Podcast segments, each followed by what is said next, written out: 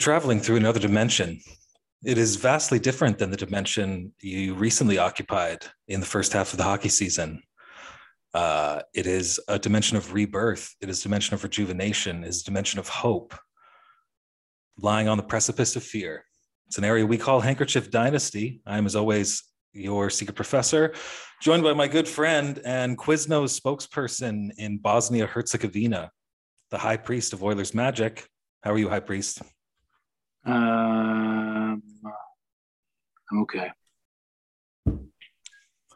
Two wins under Sir Woody J. J. Jaycroft. Woody J. Croft, is that his name? Yeah. And then Marilyn Manson is the assistant coach.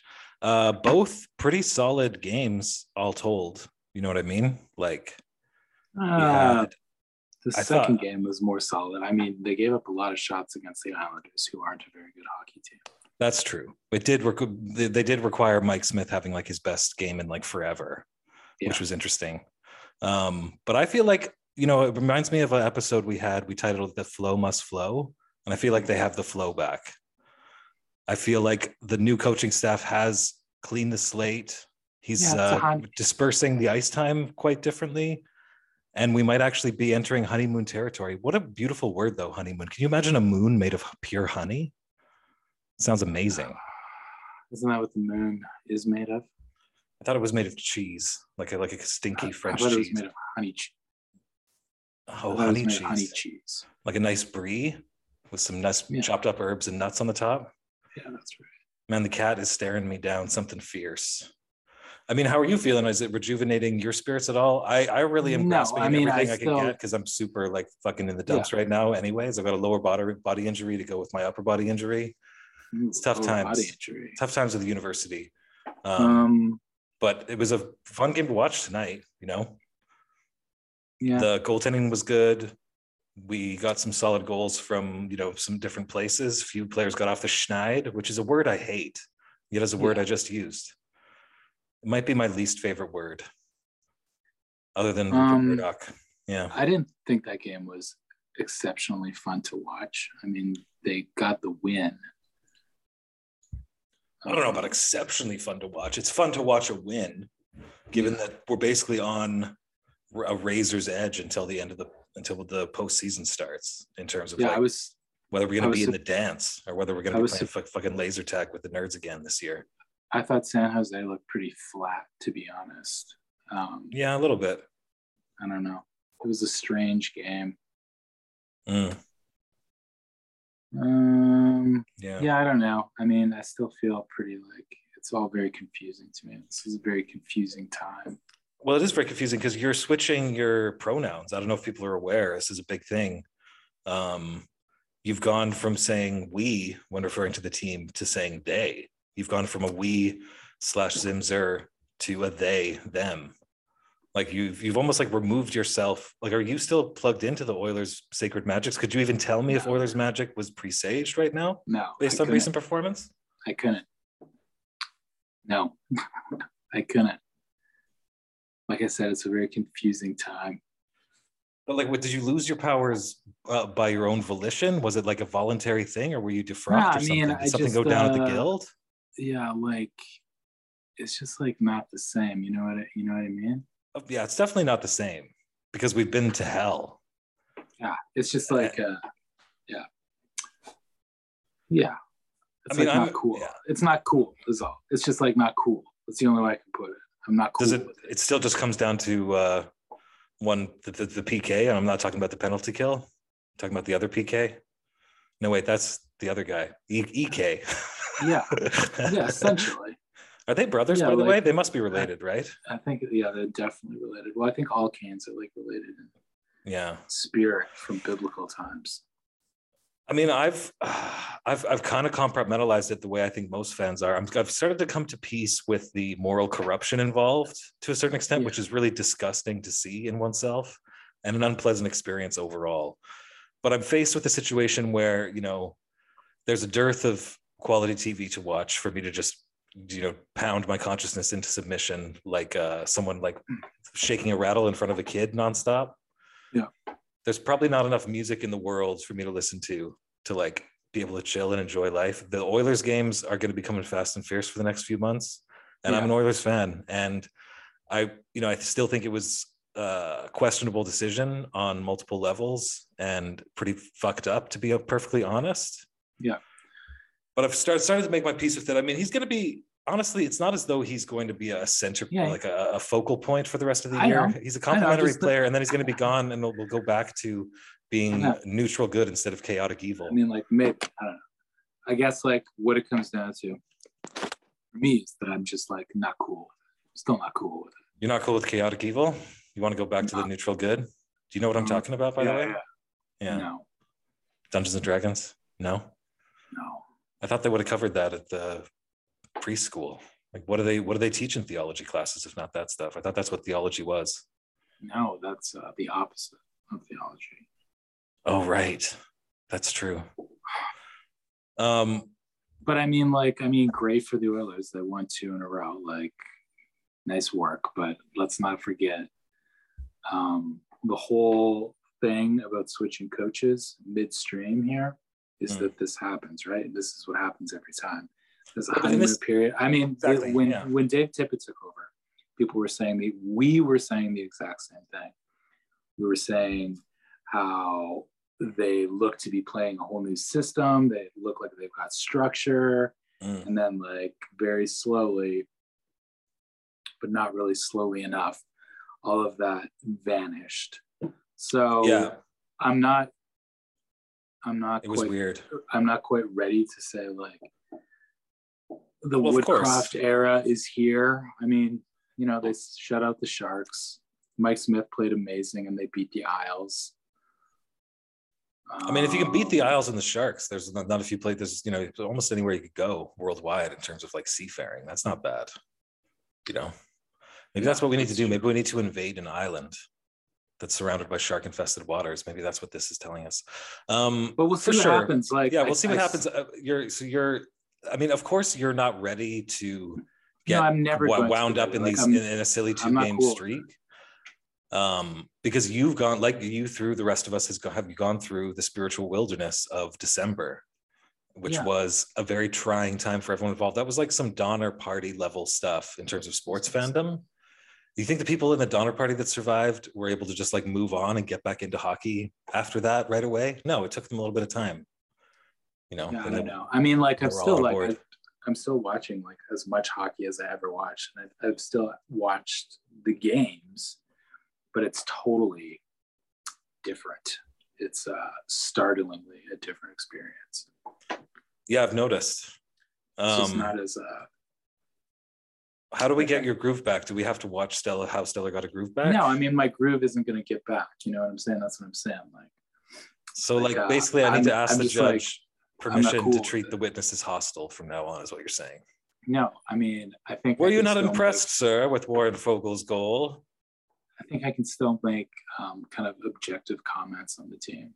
But like I said, like I told you going into this, the skin has been removed. There's no more like it's uh it's not cool with it. Rubs me the wrong way. It's like once you But peel I mean- a banana, you can't put that peel back on type situation. you know, you They- could saran wrap it, maybe, maybe freeze They- it. They really shut the sharks down. But the sharks came out and maybe I mean the sharks got like something like two shots in the second period or something like that. Yeah, The sharks to me played a garbage hockey game with no They had their in- chances though. I don't know. I mean, I suppose so, but there was just no um for the type of game that this was. I mean, it was I mean, they're not an amazing Evander team. Kane's. so- I know, but it was Evander Kane's first game back, really, since like everything went down. And it was a game that if I was a San Jose Shark or a friend of a San Jose Shark, I would think that that game was going to be feisty. There'd be a little bit of emotion in the game. And there wasn't really. And maybe that's like, you know, credit to the Oilers for maybe That could also be a half full crowd. yeah, also, yeah, what was up with the crowd? There was nobody there. Did you I notice mean, that? I'm just it was it was like a Arizona Coyotes game, circa from the with that? beginning of time till now. Are there like uh, rules in California about? There can't be because I don't think there are rules. I think it's Super Mad Bowl Max now. packed. Well, that's the Super Bowl. The Super Bowl, has a unique cultural position. Well, if that's true, then I wonder what's going on with the San Jose Sharks because that building was. It, there must be some sort of restriction on it because that Oh, building sure. is deader than I've seen. Must be. Well, they had to wear masks Yeah. too. Yeah. Um, Huh? Interesting. did Anyway, you see? Did you the see the Arizona like, the pictures of the fun. Arizona Coyotes' new home that Yeah, I out? love it. I think that's amazing. I can't wait. Those games are going to be bananas. Bananas. Uh, well, we we could agree on that. Maybe we're talking about different kinds of bananas. I think it's going to be more Well, of a what? plantain kind of banana. I don't know. People are saying, "Oh, it's a, it's a." Keep in mind, it's, it's the Arizona Coyotes NHL. who really fucking suck. So, Yeah, like, how into the be- after like 20 games of watching Arizona Coyotes hockey, how much do you think those college kids are going to be like? You know what, man? I think the Arizona Coyotes in a giant building with nobody in it are going to be are a much different team than the Arizona Coyotes playing in essentially a high school gymnasium. But is it embarrassing for the league that it's happening? I don't give a shit. Well, I know you don't give a embarrassing shit. for the league. I mean, I mean, I I don't mean- care. Is it? It's going to be awesome. That's all. That's all that matters. Is it embarrassing for the league? I think it's. I think it's. having a team in Arizona in the first place. I could have told you that having a team in Arizona was embarrassing for the league. The minute that idea was brought up, I would have said, hold on a second, guys. This is really embarrassing for the league. Don't put a hockey team in Arizona. But they did it, and it was it's been nothing but an embarrassment for the league. So I think Would you say? Would you say be it's a been a quixotic undertaking? Would you say a which? Uh, quixotic?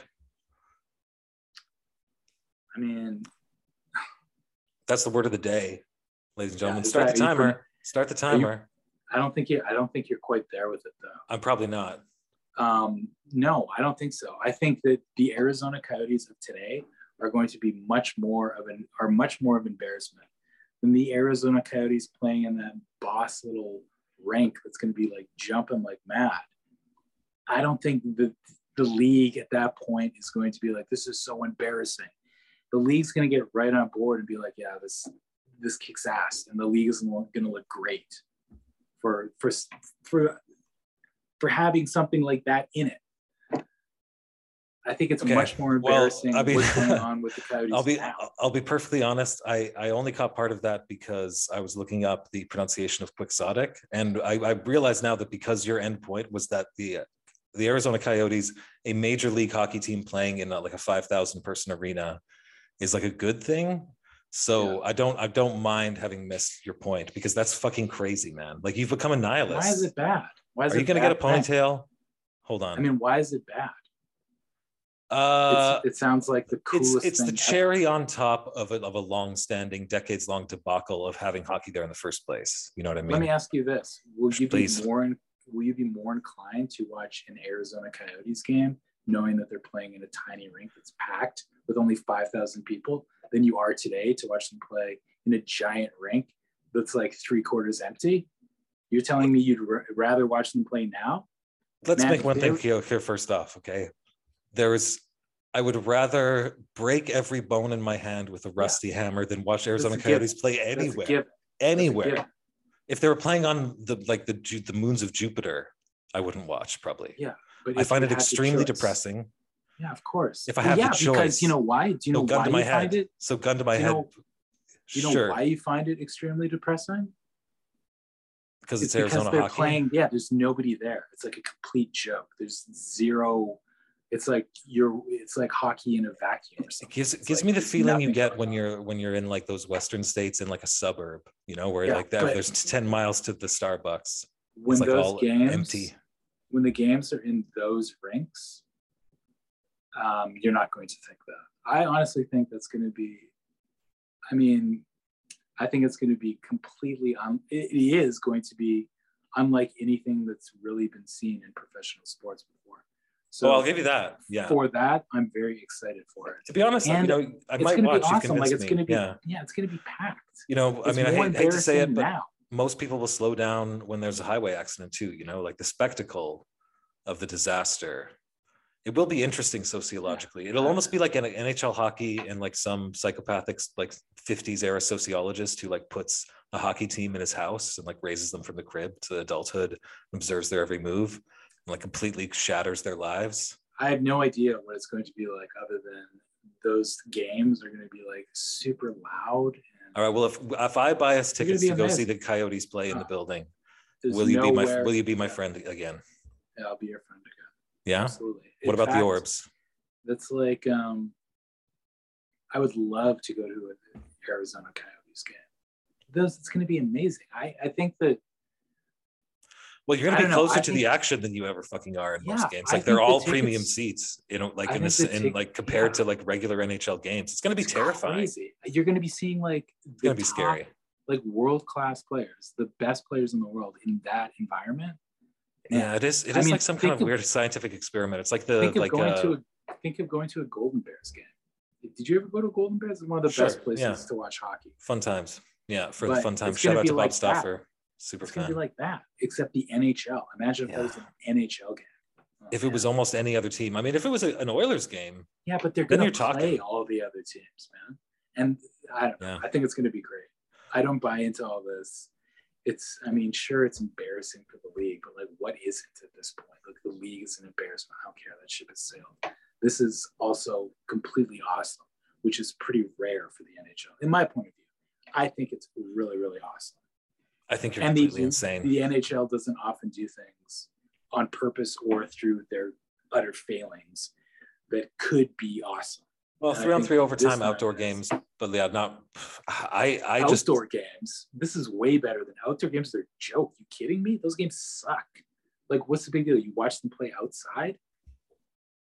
You're so far away, and it's freezing cold and like the ice sucks and like it's not like real games at all.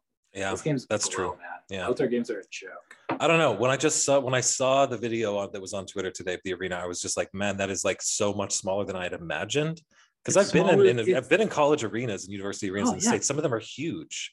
like in my own mind, than, it's it's fucking it's it's like a high school building yeah, or something. It's smaller than AJHL arenas, man. It's like smaller than junior arenas. Like it's forty percent of the seating capacity is going to be taken up by like broadcast crews and shit. I have like, no idea how they. Yeah, it's a great point. Great point. They're supposed no to be there for years too. I'm pretty sure it was a multi-year deal. It's crazy. I'm really excited. I think it's going to be. I don't know. I think it's going to be really amazing, to be honest. I can picture myself watching a lot of Arizona Coyotes games. Mm. For the first getting, getting back, getting back to the Oilers game Obviously. though uh, what did you think of the whole like the last two games he's rolled? They've rolled uh, a, a yeah. seven defensemen, eleven forwards, right? And then yeah. I think four, three to four of the defensemen have all been getting like 10, 11 minutes each. Broberg, yeah. Niemelainen, even Bouchard has not been getting tons of minutes. And I, I think that's really interesting. I think that is probably a carryover from being a developmental coach in the AHL and wanting to get guys in the mix and having people engaged in playing to the top of their ability. So he's basically said, Broberg, Niemelainen, you guys are 11 minute defensemen for me right now. And they're getting those 11 minutes. They're not getting like one shift and then benched, Samorukov style. Like I don't think if if, uh, if Samorukov made like he, two of the it was horrible. It was horrible. Yeah, yeah, I don't fault it. But I'm saying we now have a guy who's who's been who's been cutting his teeth as a developmental guy for the last little while, which we really need because we need some of these younger guys to start to matriculate sure. really really badly. Yeah. And I think that could be a positive potentially moving forward out of the coaching change. We'll see. It's two games, but they're, I, have been encouraged. I've been really encouraged by them, them playing. They have they have some nice flow. They've been playing actual defense, which is kind of shocking. It's almost like finding like the lost city of El Dorado when like the Oilers play like a solid defensive yeah. game with like some battle. Um, just but you're basically mind, saying man. the Sharks just sucked it tonight, basically. I'm just saying, yeah, I think the Sharks played a pretty shitty game, and I'm saying that this is typically what happens when a team gets a new coach, right? I'm not I'm not willing to even consider the fact that they've sorted their shit out because well it's all I, still yeah going into the deadline all the question marks are still there. Like the coaching change might buy us enough time to get to the deadline where hopefully Kenny trades that first for a goaltender under contract because he's mm, been we'll playing like poker with his with his hand this whole time. Like I, if, he, if he doesn't trade the first at the deadline to get that piece, if, if that's what is required, that's like a fireable offense. That's like fire Don't him, get Keith Gretzky to both coach the Condors and be the GM of the Oilers again. You know, he's because he's coaching the, the, games down there right now, eh? until they Is find someone. really? Yeah, because they have to find someone willing to come in and right, coach the team for the rest of the year. So they're just like, hey, Keith Gretzky, why don't you go down there and be like a, our AHL coach for now? Don't I you love those that- little things in a way. Don't you think that they're like? Um, so you think they are going to get a goalie?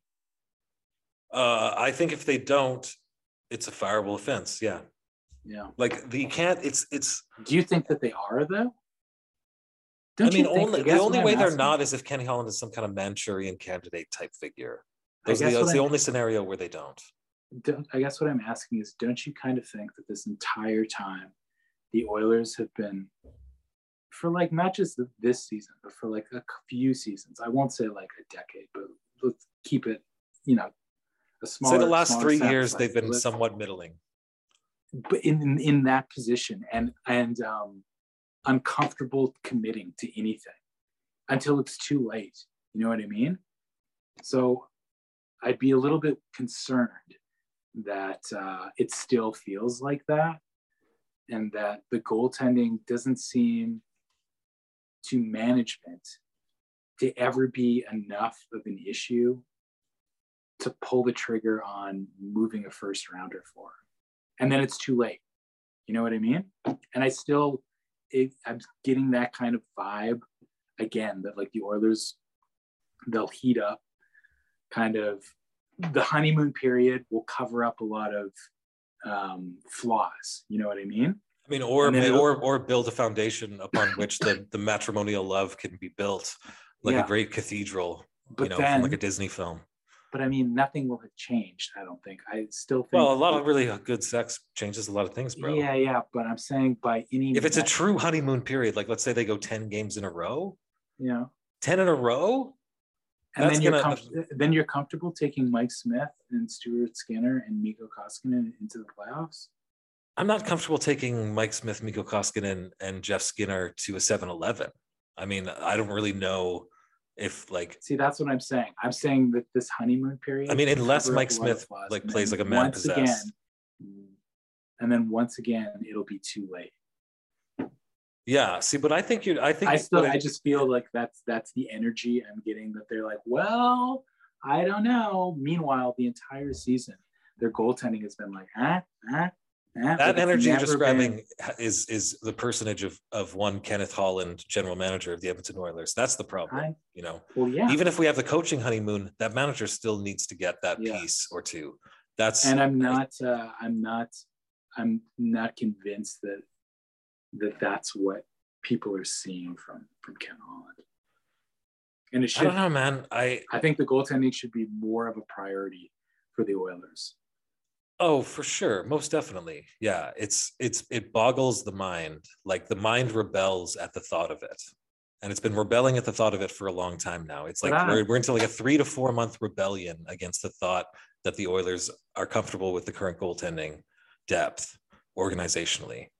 Like we're one to two guys away from having enough NHL ready goaltenders to play on our NHL team, unless we want to go play where the Golden Bears played.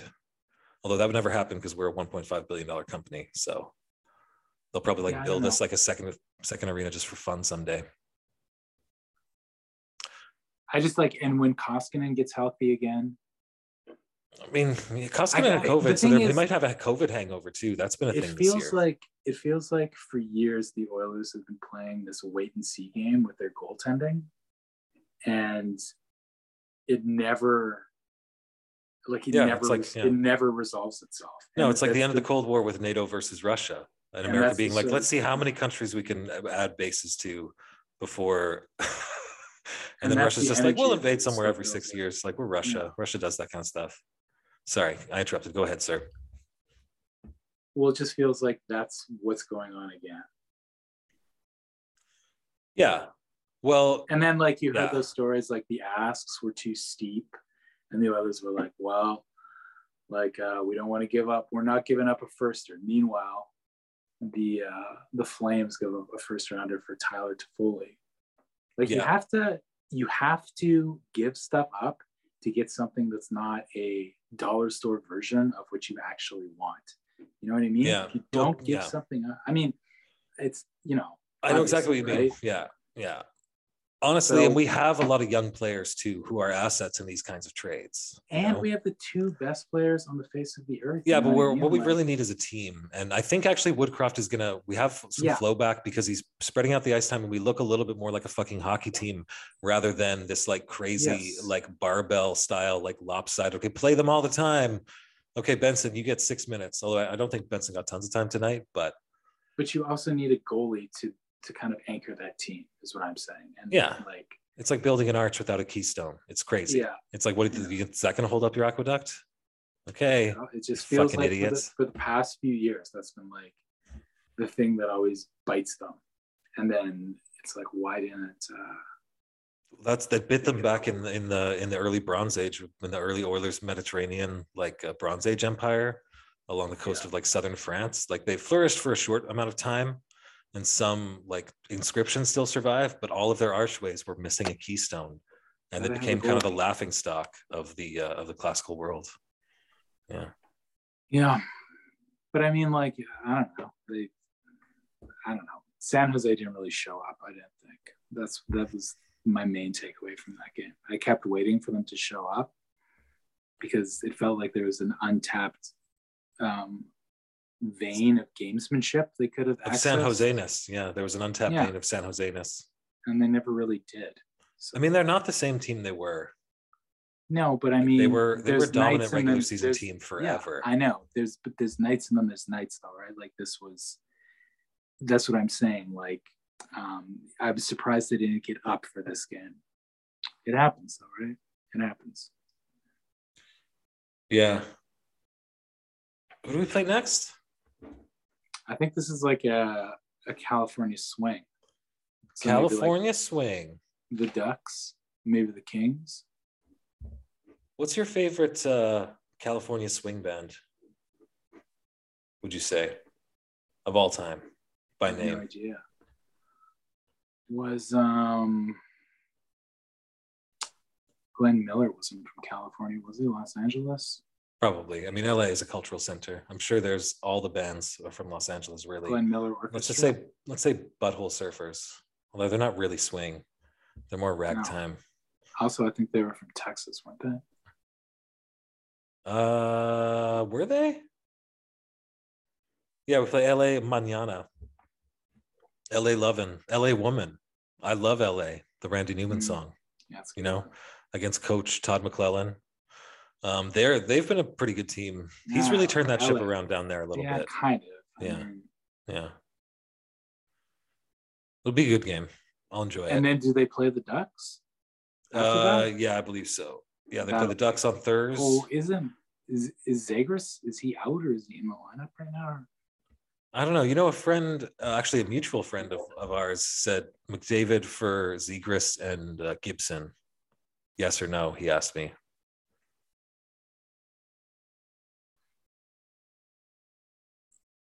That's a long No, pause. I don't think Gibson's.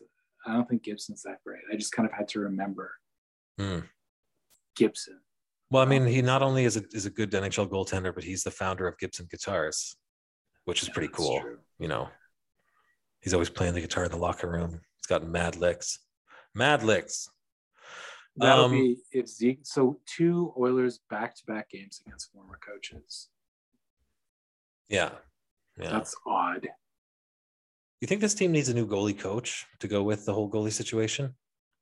Yeah, for like years. I can't believe that guy still has a job. It's crazy. I just think there's got to be only like five to seven notable, desirable goalie coaches in the league, and then there's just a bunch of other like also rans. I bet. I bet it's. I bet Yeah, it's slightly maybe, difficult to I get mean, to get one of the like sexy goalie coaches. You know? I mean, I, I, but I think there's got to be like a bar for, um, you know, kind of what you have to do, what you're looking for, and like has the Oilers has any sort of like measurement system um, equaled that guy keeping his job? I mean, I don't know. The Oilers goaltending has been kind of weird for a few years. Yeah. I would. say- I would say it's a question mark going into the offseason. They probably won't do it Miko- mid-season. It's not something you really do does- mid-season. Mikko does some pretty weird shit for a really big guy. I, like, I've seen him. I've seen him do things where I wonder, like the best Mikko plays is when he seems to be playing like just like flopping around, like out of control, freestyle. But whenever he tries to play like a more what to me looks like like a structured kind of a positional goalie, Mm. it always looks like like what are you doing? Like you're a giant man. Why are you why are you down? You know what I mean? I've suspected that it, that there's Schwartz influence there because I've my, my theory it's Yeah. complete speculation. It's that his goalie coach in Finland is just like you run wild like Hasek, bro. You like live Yes. life, carpe diem, seize the day. And when you're not playing NHL hockey, just watch Dead Poet Society 24 seven. Just have it on a loop on every screen. Great advice Yeah. in general. So, Um, and I, I think that's kind of like crazy, but at the same time, the whole him playing so deep in the net that like you don't even Yeah. like you have to like get a flashlight to see him in there sometimes. You're like, are you in there, bro? You see like you know, it's like a cave, little cave in this you see analogy. two eyes, two eyes. yeah. like let him live, let him live free. You know, Dustin well, Schwartz. like Like, imagine who gives a fuck? What's what's the worst that could happen? He's like the same or worse. We're already Well, at rock bottom. And remember, Clay. remember, like when Mikko started playing, that was his style. It was like freestyle flip flopping, and then sort of what I always felt that like um, after that, and after he sort of like became okay, you're the number one. Then his game sort of got like super weird, and he wasn't doing that as much. And that's when I really noticed that his glove hand was like a total mess. It wasn't at first because he stole Yeah. the job away from Cam Talbot because He of really his did. play He because really of his play. Yeah. Well, They he had the joie de vivre.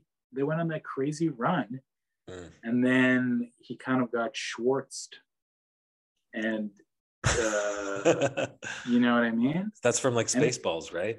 That's when someone hits you with like a Yeah, magical right. laser ring. Yeah, Yeah. it's not good. Dustin Schwartz needs to put away Anyway, the magical I laser ring. That, I've thought that for years. I don't know how Dustin Schwartz. like- Don't you think? Here's the, let's just extend this Not discussion. that Don't you want think? Not that I want to put a man out of his job. By no means. Like all the power to you, Dustin Schwartz. Well, to be honest, you're in such an emotional hole. We might actually have to engage in Schadenfreude to get you from level like five to level No, four point five. I'm completely comfortable where I'm at. Where I'm at. And like The only not- thing that works getting going the- to over that no- initial hump. There's No. going to be See, no that's what you would say. ascent or descent. There's going to be no ascent or descent from this level. All right, we got to get you three more kitties. Um, but don't you think by the same by the same hypothesis, let's call it, if Mhm. the goaltending coach is suspect and if he did negatively affect Koskinen's game, don't Yeah. you think Mike Smith would probably be impervious to that influence and just still do his Mike Smith thing? Yeah, but Mike Smith has been plagued by injuries. I, I, to me, it's never been. It's rarely been Mike Smith is playing like crap. Like I've seen him play way more great games than Totally. I've seen him play stinkers. And whenever Totally. he plays stinkers, it always feels like like he's got some nagging injury or he's coming back from something or something's going on. You know what I mean? I think he's really beat up, and I think he's kind of um, grinding his way through like these games. Like he's not 100. percent You know what I mean? I mean, he looked fine. He, looked, he was fine last game. Nah, he didn't, he he didn't look I low mean, energy at all or anything to me. No, there. he doesn't like- look low. He was doing his Gumby thing, man. No, I don't mean low. Scorpion energy. kicks. I just mean like um he He's like white like knuckling. between whistles be- between whistles he's like stretching lots and like kicking out kicking stuff out He's got like a couple of like Percocets stashed in his mask Yeah, that he just like exactly. bites into. Yeah. Yeah. That's from that's So, a that's a goon think- a goon I don't think- reference. i don't think dustin schwartz is like uh telling anything mike smith like i think mike smith that's my that's my theory. It's like my Yeah. Mikko became susceptible because you know he's new new to the league, new to North, North America, new to being a number one. He's like, okay, I'll do whatever you want me to. Whereas Of Mike Smith is like, okay, I'm gonna pretend I'm doing what you want what you want me to. I'm just gonna keep on doing what Mike Smith does. I've been in this, you know, I've been in this Wild West situation like a fucking prospector this whole time. And you know, Skinner, who knows? He's could develop into a guy, but we just like if if, if there's not a new mean- goaltender added to the mix in the next two months, there should be criminal charges laid in the sports museum of criminal Nobody- sports justice. Nobody should be judging Stuart Skinner on his game tonight. I don't think. I think he had a really easy night. He had two shots in the second period. Sure, he made the saves that he had to make.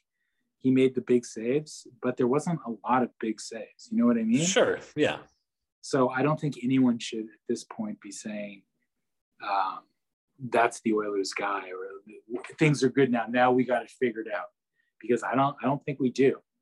I don't think they they have it figured out. I think they're like, um, like I said, when Mikko Koskinen gets back into the fold, I think that's just like another wrinkle that they're going to have to Mm.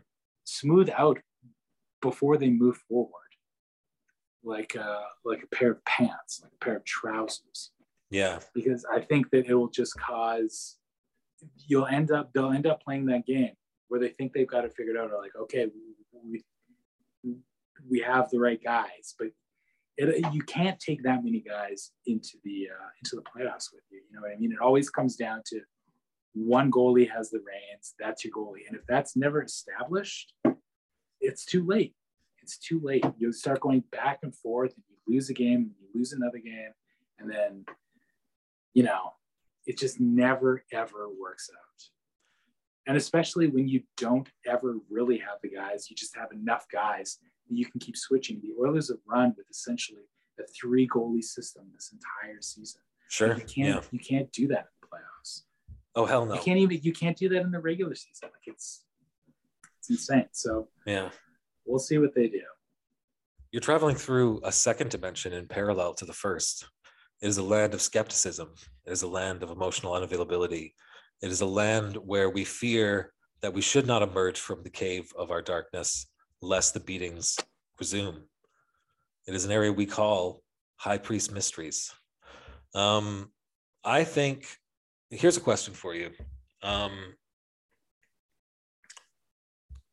do you think that the team looks like they're playing for each other and are very much interested in, in making a go of it? Do you think they're they're carrying themselves a little bit differently than they were during the December of uh, of our long sorrows? I thought that was going on. I think they look they're I think to my eye, they're playing for each other as much as they were playing for each other when they when they went on that that run when Tippett was here. I don't think much has Mm. changed to my eye in the way the team is playing on the ice. Mm. Maybe like the the structure looks a little bit different. Maybe. but I think a little new- bit. It's but it's a new coach. Of course, the it's a brand new structure. It looks like they're So supporting the puck a lot more in the neutral zone. Yeah, but Like, it always uh, looks like I think when they've cleared. Well, no, but deck, dude, it doesn't always look like. For most of this year, they were trying Yeah. all kinds of like When high, a new low coach, percentage dude, passes. When it's a new coach, it always looks like it oh, always 'cause looks they're all like- trying it so hard. always no, because it always is. It's a brand new structure. That's why it looks like a new structure. It looks like they're doing something different. So you're admitting that it's a new structure. Well, yeah, but I'm not saying that it looks any better or worse to me at this point. I'm saying it just looks different. It's two games. It's, It's two games, so it's a super Yeah. small sample size. and they gave up over 40 shots to the Islanders, and Mike Smith played the best game of the season. And Yeah, which is me- actually a really good thing if you think about it. Like that's that's something that could thing. turn into something. Because he could still pull the fairy godmother thing and Yeah. pull a Deus Ex Machina. this is I'm not saying I'm saying it's a one thinking. chance. But, know, but what do you want from what do you want from me, is man? I- I don't I don't want to give up on the season. Like what what am I supposed to do? No, I'm just saying that's the exact type of thinking that will. I said one percent. I've been saying this whole time they need to goal. throw someone in jail if they don't get another goaltender. I'm not saying Yeah. rely on Mike Smith. That would be But you patently insane. There's still a chance. Maybe He's Mike Smith. if if he actually is not injured that badly and can put it together, he could play 20 or 30 games at a high level. Like he's capable. He's potentially, in theory, at least, possible. Like he's he's under contract. I mean, he, he hasn't retired yet. Until he retires, he's a, and on the roster, he's a player on the team. And as long as the players are playing for each other, to be honest, I'm still in. You know, even if it's even if it's muted, even if there's a little bit of an any port in a storm type situation going on and all Yeah. kinds of uh, quagmires of uh, spirit energy and questionable politics and the clawing sensation that at the root of our entire society is uh, a solid Yeah. bed of cunts, just a solid just foundation. that they have to do something about the goaltending, whether or not they have to stop thinking there's a 1% chance that this is going to work out. Because there's, in reality, a 0% chance that it will work out unless they get a goalie. Because it just Absolutely. It hasn't. and probably some other pieces of the deadline too. But like, if we can keep on playing like we're playing right now, We're going to be a buyer at the deadline, and that's that's the next about step. If we don't, if we don't make some moves at the deadline, if Kenny Holland doesn't actually have some good trade deadline trades, not Yeah. like the fucking shitty ass ones. I mean, in, in those days, he was just shopping at the dollar store because he had so little cap space that all he forgot the regular grocery store was there. So hopefully he's woken up. He's realized, hey, you know what? Produce is important. You know, maybe buy some eggs, some some actual bread. I mean, don't forget either that the Oilers won four or five in a row right before the All Star game, right? Including beating the Washington Capitals. Yeah, So which is not like awesome. they- it's not like they weren't playing for each other then. You know what I mean? I don't think them playing for each other has ever been the problem. Well, maybe it was a system. Uh, it could, potentially have been partially a systems issue. It could be we when we we're not even sure if we're getting a honeymoon period. Once the honeymoon period is There's over, always a honey. we can evaluate that. But like the proof will be in the pudding in terms of what we're seeing on the ice and whether it, it's it turns into a mirage or not. And it really comes down to also the general manager stepping up to the plate and doing what he has to do to save his job, but to save the fucking season because the Oilers cannot give up on this season, which in a weird way gives me hope as well because having your back against the wall can be quite a motivating thing for an individual or a group or uh, a band of uh, bossa nova musicians you know in my personal experience. Yeah, I, I guess I'm just not willing to make any sort of um yeah. We're not off fireball island yet there's no like the game is not over I mean Like, Mike Smith turned halfway. away 41 shots by the New York Islanders, who aren't a really great team. yeah and sure. to me, San Jose didn't really show up tonight. I mean, that was a boring game and a piss poor effort by the Sharks. yeah i mean They the got- games that they are got coming 20 up they got 20 shots on goal. i think la anaheim and minnesota and definitely tampa bay and carolina those these games are against all much more legit teams i would say generally Uh, I would say LA like probably being at the bottom of that pack, but like you know, Yeah. Carolina, Tampa Bay, even Yeah. Anaheim, they've had a better season than us. You know, they're above us in the standings. Yeah. You know, Dallas Eakins has immaculate hair, and he knows what he's doing supposedly in Anaheim. I mean, Anaheim probably Anaheim seems like probably the easiest place to manage a, a hockey team, wouldn't you say? and like- hair as well. Definitely your hair. You're not really under like the bright lights of uh of the greater LA region, Uh, the Ducks greater LA area. I guess like you're pretty close. really- it's a pretty good organization, I think, isn't it? Wouldn't you say? Seems to be being run quite well. Yeah, absolutely. For a newer team, no question, no question at all. You have to give them props. I mean, they're doing a much better job than the makers of uh, the Mighty Ducks two and three did. I'll say, disaster. yeah, And the TV show. and the TV show, and uh, all the various like duck-related enterprises uh, The that they got engaged in to tied up. The Disney Yeah. afternoon cartoon. Darkwing Duck, which was a tie-in, was about uh, the first black uh, duck hockey player in uh, the NHL. Wasn't that what that show was about? Played on the wing. it was really offensive in the 90s there was some crazy racism in cartoons like have you've ever noticed in Oh. 90s cartoons for kids every single like like uh like thug or like goon character sounds like an italian guy from like new york There's actually some incredibly racist stuff in Darkwing Duck. I was watching it a while ago. There's this whole, yeah, it's like outrageous. Like it should be pulled from Disney Plus. When I saw it, I showed the kids, and I was like, everybody gather around, like look at it, look at the awful duck. Look teaching doing. moment yeah Look what he's doing. He must never act like this Darkwing Duck. yeah he was a loose cannon uh, anyway, get away with they're anything like, uh, yeah, LA is the weakest of the bunch, and then So it's kind of a nice on ramp in diff- difficulty wise. Yeah, you know, it's like playing is. like like uh, Guile and then E Honda and then Bison. There's like an upward trajectory. There's a flow there. There's a progression, it's like like, a sex playing move. like Dhalsim, yeah, Dhalsim, then Guile, and then E Honda. Yeah, E Honda's unbeatable, man. He's like the same way like Rock is unbeatable in Rock Paper Scissors. You know, Yeah. Rock flies right through paper. Nothing can beat the hundred hand slap. It's impossible. It's never been done. Kind of like game breaking. You think you think that would kind of it's undermine the integrity of the game? The hundred hand Yeah, slap. it almost does. It almost does.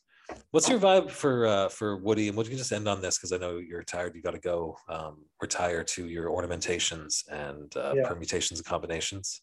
Fire on Fireball Island. Uh, what's your impression of Jay Woodcroft through the first couple of games? We've seen him at the press conference at the wide stance. He has seems to have a very Yeah, yeah. thoughtful and calm demeanor. He seems like the kind of guy who probably has that similar tone with his players. I would imagine. Yeah, Um, he's like he's the first coach the Oilers have ever had, sort of in my in that mold. Although I think Slats was like that too. Mm, That's yeah, like sure. a pl- like a real a players coach of that time. You know what I mean? Like Mm. a players coach who is also not a dinosaur. Like era appropriate. Yes, an era appropriate players coach. He Uh, feels to like me, that's exciting on a, on a level too. Yeah, you know? absolutely. because that could Well, be that could be a page turning in a way. Like if he can make Yeah. this, if he can It'll make a go of it here, Yes, it'll be an element to the honeymoon for sure.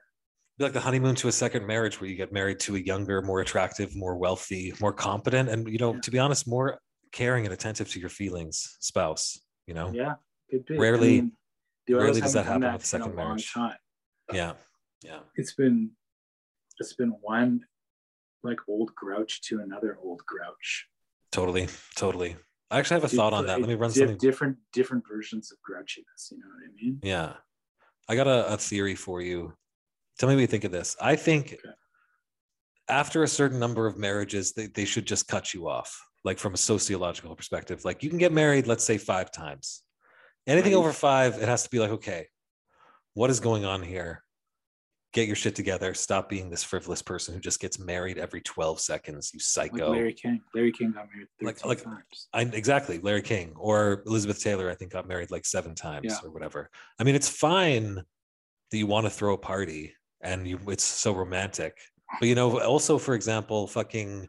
I remember Yeah, a story. I watched this Richard Pryor documentary where he was like he just got married to like wife number three or four or whatever. He was at Yeah. the wedding in like the back room talking to his friend. He was like, "Man, I, I want to get divorced." like literally at the wedding.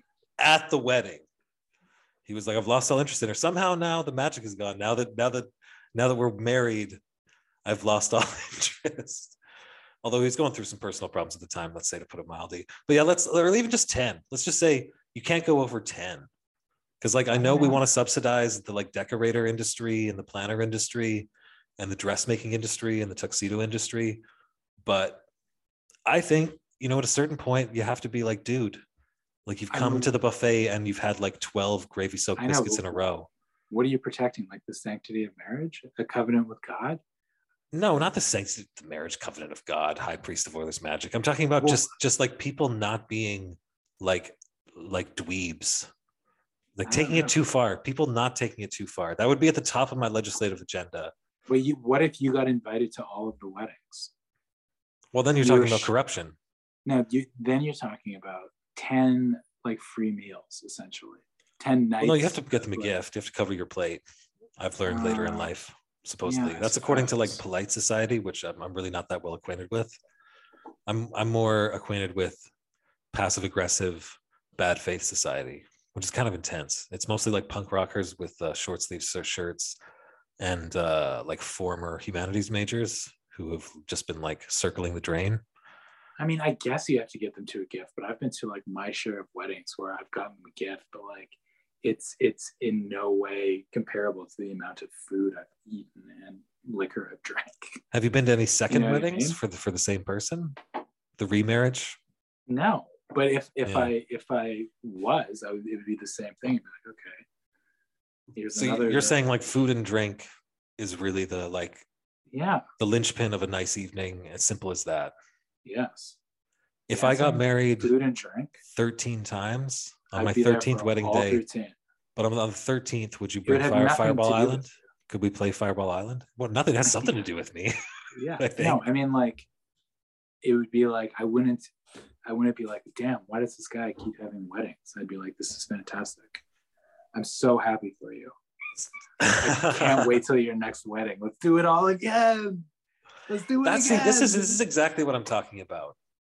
You know, like maybe if you weren't having fucking 15 weddings and you could do you could c- contribute something to life instead of just going through this fucking like death slog of like awesome just have a party. You want to have a fucking party, just have a party. Don't turn What it about- into like the world's shittiest like big budget movie where all your friends get to be unpaid extras, you know? yeah, maybe. But you you seem to enjoy weddings more than me. I find weddings No, extremely really like emotionally weddings. draining, you know. I guess it's just like if two people claim to be in love and want to get married, and they're like, and want to get a bunch of presents. Yeah, but they're not going to get a really good present from me. They're going to get like a coffee table book I bought from Goodwill. You know what I mean? See, that's that much is clear. you don't You know check the, the registry? You're not a registry guy?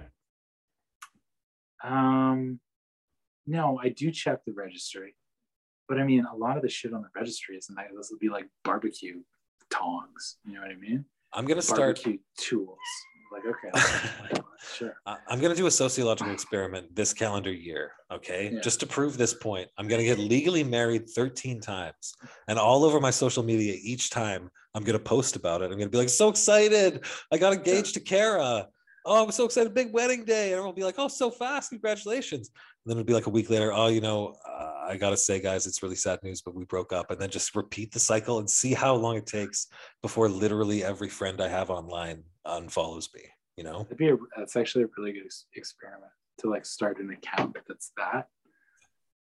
Well, you have to take over your existing account to keep up the illusion. Really, what we're talking about is like this could be a Sacha Baron Cohen esque film, a Hmm. Yeah, right. mockumentary, you know, a study of human behavior in the vein of Nathan for You, one of television's greatest achievements, Nathan for You.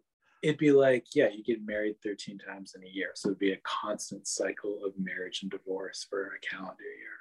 Can you imagine how depressing it would be after like the third one, like marriage number four? Because it's not as though you could arrange to also have sex with all these people. You know, there would all be sham marriages. They'd Each and every one. Marriages. Yeah. like i think i think your consummation percentage would be extremely low like lower than like an nhl defenseman's uh, like shooting percentage Yeah, but if somebody if somebody was actually able to legitimately fall in love 13 times in a year to No. the extent that they wanted to get married, I mean, all power to them. that's that person the that person if that person exists they're completely unhinged they're completely unmoored they're floating in space Yeah, i i think if you would if we did that I- make, make that I movie it would quickly it would quickly turn into fast food nation or what was the one supersize me Fast Times at Richmond. Fast Times at Ridgemont High. So it would be like supersize me, where by the end they, he was, they were going to the doctor and he was like, "Look, dude, like there's enough sodium in your body to like kill ten elephants, and you need to stop." Like I'm pretty sure our, my our psychiatrist at the end of that year would be saying, "Look, I know you all know it's a sham." But you're gonna um, just completely shatter your consciousness if you continue with this film project because no You one can get married and divorced. There, even sham divorces and marriages Yeah. 13 times in one year to prove a point. Maybe we put a yearly limit on it. It's like, you know, the same number of times a federal politician says the truth free of uh of uh impetus or or guile. movie, that number me. of times you can get you can get married that year. I think you just ruined the movie. It's like 0.25 marriages a year. You get married once every four years. Yeah. Yeah. Once Uh, every four years? Yeah, because a federal politician says the truth without guile Right. 0.25 Well, that's times not a that year. many times. That's not that many times. Well, there's a problem with the political system. What can I tell you? No, that's not too many times to get married. I mean. Oh, like once every four years? Like a leap year. Maybe get married every year on leap day. You call it leap marriage or leap into marriage? Right. Marriage leap. Leap into marriage, leaping into marriage. Maybe we could uh, tie Lovers- in the, the, the, the quantum, the, uh, the Lover's qu- leap. yeah, lovers, lovers leap is good. We got to tie in quantum leap somehow. Did you know Scott Bakula played some of the instruments on the uh, theme song for Quantum Leap? He's a performer on that track. Isn't that amazing? One of my all-time favorite themes. Actually, we do we do have a, an ad, and maybe we can close it out here for the new CBC Gem uh, series. It's a Gem exclusive. Normally, you'd be able to watch it also on regular CBC, but this is only on CBC Gem. Goalie Leap. In, in 2045, the Canadian government had a theory to send NHL goaltenders back in time to help a Canadian team win in the playoffs. They would try again and again, hoping that the next leap would actually be to a Canadian team, but it almost never was. But they still hope the next leap will be the leap to the cup. Yeah. Any final Wow. thoughts uh, for the uh, the gentry out there, the serfs, the peasantry, the merchant classes? No, I mean, don't get too high, don't get too low. Still feels super uncool. But I mean, at least the Oilers are winning games. Exactly. Exactly. Can you imagine having this conversation if we just watched them like shit the bed? Yeah. I mean, I'd be the exact same. you That's would be. so messed up. yeah, it is interesting. At there's points, yeah, it's it's uh, it's messed up. I think you've got a lot of pain concentrated on you. Like if you oiled your beard in a while, maybe you have some like pain crumbs that have gone from all the tears and crying. No, it's just like really, you know, it's like really scuzzy. It's like not cool. You know what I mean? Shakespeare in love. It's it's, It's Shakespeare like- in loved. We got Shakespeare in loved is what happened. It's not like the rest of the Oilers are total dickheads that I know about. It's just this one guy is a is like a dickhead to like the nth degree, where it's just like, man, yeah. it's like, uh, what's your problem, dude? You gotta, you gotta, you gotta change your ways, my friend. I mean, you can't say he hasn't contributed on the ice, but again, this whole thing about like yeah, but I don't the like moral care. universe interacting with a game, they're two separate spheres. They should remain separate, which is what makes this whole thing so distressing. Um, Wow. But who knows? Yeah. Maybe maybe we could quantum leap a, a GM from like the 2050s into Kenny Holland's brain a few months ago and switch it up. You know, Yeah, maybe. maybe we could kill I mean- baby Hitler. Like I said, it's great that the Oilers have won a couple games, but I still think, objectively speaking, that um, we haven't really seen their backs up against it um, with Woodcroft yet. I think he's a good coach. I like what I've seen out of him. I like the way he, he runs his, his business. Yeah, But it's like the Isles and the Sharks game. Like, eh. it's great that they it's great that they won those games, but I want to see. a real Yeah. test. You want to see a real test? No more of this fill in the blank quizzes I on Thursday know. To mornings. be honest with you, I still don't really. The whole. the whole I'm not expecting you to. I'm not. I'm not expecting your heart to be in this for the rest of the year. I think uh, now, like it your won't be. your It heart being in this is. I, I feel that way at least for the rest of the year, as you feel about Mike Smith's chance, Mike Smith's chances of coming back and like being the starter. You know, which I respect. I respect that, like a Japanese salaryman who's been reduced and grind down, grinded down by the you know the most intense form of capitalism.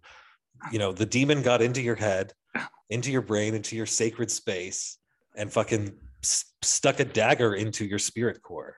You know, Yeah. that's not something that you easily get over. And it's I've, not I, even like that. It's just like it's just like it's not even like that. It's just it's a little bit gross. Is all. It's too gross. It's like it's like in the same way that when I watched games, it was just to root. It was very easy. It was very easy. It's very easy right now for me to look at the roster and be like, wait a sec, like what's this? And then be like, oh, that's no thanks. Like, uh, not cool. Don't like. And not like cool, that's all, don't like. Yeah. that's all there is to it. You know what I mean? Like it's very, it's very easy. Surprisingly easy, I suppose. But but very easy all the same. It's like a it's a primal reaction, is what you're having. I think is what you're describing. Yeah. I guess. so. Which you know, I can't I can't blame you.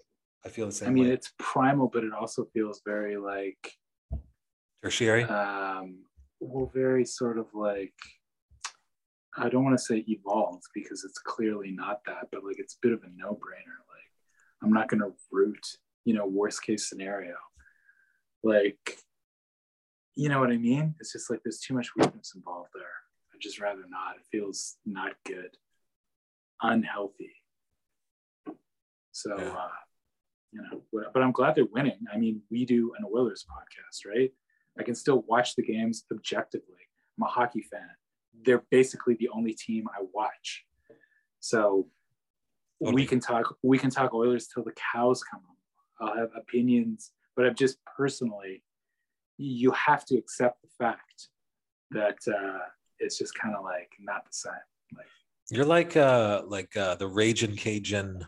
Um, what's that guy's name? The political commentator. Ah, what's the, bald Raging guy? Cajun's name? Yeah, the bald guy, James oh, uh, James Carville. James Carville. You're like him after Clinton's eliminated from the primaries. Basically, you're like, well, well, fuck this. What am I supposed to cheer for this bullshit? I'm James Carville. Is he like was he a big Clinton guy? Oh, he's like the biggest Clinton guy. He's like Oh, 20, really? he's like he's like 98.2% like Clinton, Clintonoid. Hillary yeah. Clinton as well? Yeah, they like grafted their Clinton DNA with DNA onto him. It was like a Clinton Foundation project overseen by Fauci. Should we comment on all the greater social issues with whatnot? But let's save that for next time. That's that's a whole nother kettle of fucking rotten fish. Why even? I mean, we both know, right? We don't need to talk about it. We the less we say about it, I think. I mean, we we, we both. That's enough that we both know. Like, there's really no discussion. You It's know true. what I mean? We both It's true. know. We both know. Let's, we'll just block it out. Me and you, we're good. You know what I mean? totally. If- I can could not gets- agree more. If it gets super real, you know you have a safe place here. I know I have a safe place with you. We're Mm, good. You know? word, word. The rest of it can all just like um, go to hell. You know what Those- I mean? Words to live by. Our uh, our intro today is a song called Carnival by Nakahara Mako. And our outro is by Scott Bakula and the 2050 uh, Alliance of Time Traveling Goaltenders, funded by the Canadian government of uh, Justin Trudeau, still in power in 2050, shockingly. Um, but we'll go over the, the political timeline another time. Um, thanks so much for talking, man. Always a pleasure. Um, when do they hope you're doing- next? They play tomorrow. Tomorrow Tomorrow, night? night. Yeah. Let's do it again tomorrow night. Fuck yeah, man. I'm down.